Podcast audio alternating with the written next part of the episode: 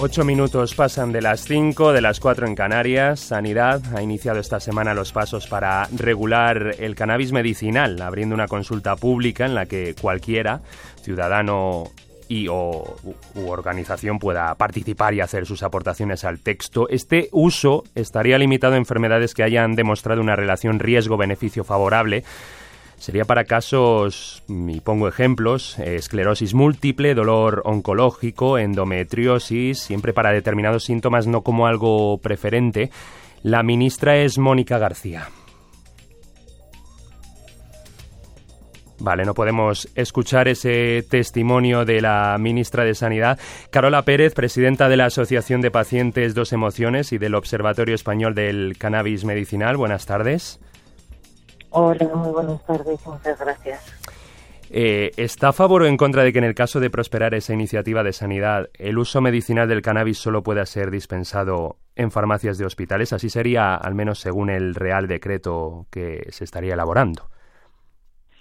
Bueno, desde el Observatorio Español de Cannabis Medicinal y sobre todo desde la Asociación de Pacientes pensamos que esto es un error, porque el hecho de que nuestra medicina se dispense en un hospital hace que para el paciente vaya a ser muy incómodo tener que recurrir en vez de a la farmacia del barrio o del pueblo, vaya a tener que recurrir al hospital, ¿no? Y no, no todos los pacientes pueden tener un hospital cerca y además somos conscientes, porque no así nos lo han trasladado, que las farmacias hospitalarias están bastante saturadas. Creo que ahora ya sí podemos escuchar eh, lo que ha dicho la ministra de Sanidad, Mónica García. Yo creo que es una deuda que teníamos y creo que es una buena noticia porque va a mejorar eh, algunos de los síntomas de los pacientes y también va a mejorar algunos de los procesos ¿no? de los pacientes y va a reducir el sufrimiento en algunos casos. Al margen de lo que me contaba usted sobre la dispensación en farmacias de hospitales, ¿está de acuerdo con estas palabras de la ministra? Sí, estoy de acuerdo y además eh, desde aquí queremos agradecer tanto a Mónica García como a Javier Padilla la rapidez que han tenido a la hora de reaccionar según han llegado al cargo, ¿no? Porque no olvidemos que llevamos más de un año y pico de retraso desde que se aprobó en la Comisión de Sanidad el uso del cannabis medicinal. Le quería preguntar por su caso concreto, porque tengo entendido que su defensa eh, del uso terapéutico surgió a raíz de una caída que usted sufrió hace ya unos cuantos años. Exacto, yo me caí con 11 años patinando, me rompí el coxis, a la edad de 18 años me quitaron el coxis y aquello fue aún peor porque me dejaron un dolor neuropático extremo. A día de hoy, después de 13 operaciones en la espalda y haber probado todas las opciones terapéuticas que me puede facilitar una unidad del dolor, eh, bueno, ninguna de ellas era la adecuada, o bien por dosis, o bien por peligrosidad de esos tratamientos, por, agresiva, por su agresividad, porque al fin y al cabo pasar tanto, tantas veces por quirófano, pues es terrible, ¿no? Y, y realmente cuando descubro el cannabis me doy cuenta que, que no necesitaba treinta y pico pastillas al día y que, y que podría vivir con una calidad de vida mucho más digna con unos preparados estandarizados de cannabinoides.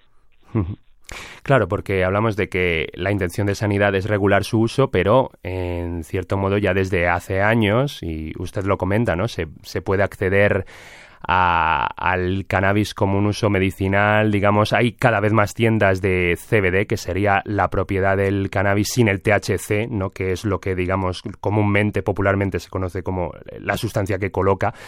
Eh, pero eh, yo quería preguntarle, aún así, qué efecto... la que palía, porque el CBD realmente para muchas de las patologías severas, como esclerosis, ELA, dolor neuropático, cáncer, Alzheimer, eh, todas estas enfermedades con el CBD no es suficiente y además el CBD que se está vendiendo ahora mismo se está vendiendo como un cosmético y no, no está teniendo ningún tipo de control sanitario de ningún tipo.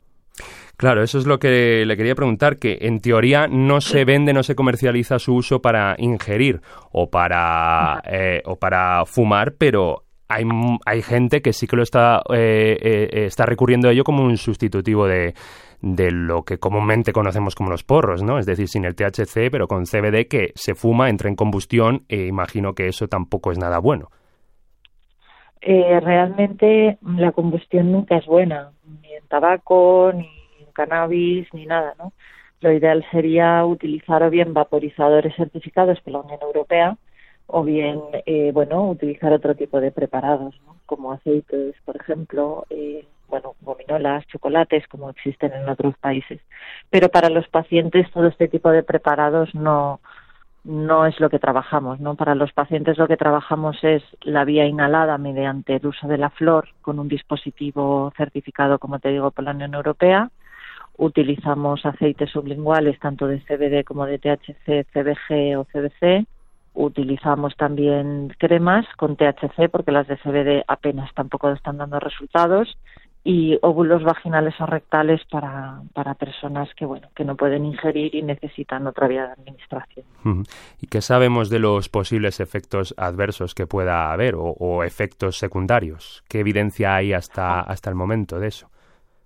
Hombre, efectos secundarios los hay eh, como con todos los medicamentos que utilizamos los pacientes. Entonces, los efectos secundarios así un poquito más comunes suelen ser pues la bajada de tensión y de glucosa, suelen ser un poquito de mareo, pérdida del equilibrio, eh, que te entre hambre, que te entre un poquito de sueño, que muchas de las ocasiones es lo que buscamos precisamente los pacientes, de hecho, ¿no?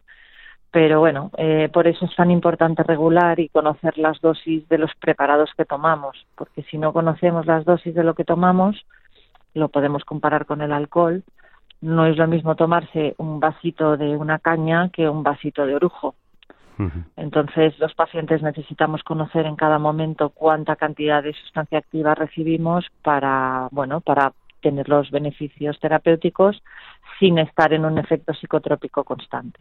¿Y qué habría que hacer en esa regulación para evitar que eh, este tipo de sustancias puedan engrosar también el mercado negro, no? Bueno, la regulación es la solución y es lo que todos los expertos en materias de drogas llevan años y años pidiendo, ¿no? Eh, al final los narcos cada vez eh, tienen más potencia, tienen más conocimiento, tienen muchas más herramientas, van mucho más rápido que las fuerzas y cuerpos de seguridad del Estado. España encima es la puerta de entrada de todas las drogas de Europa. Aparte somos un gran país cultivador de mercado negro para Europa eh, por eso hay que regular, porque mientras no regulemos eh, está todo en manos de, gente que quizá no quiera hacer bien las cosas y es muy importante siempre proteger a los usuarios.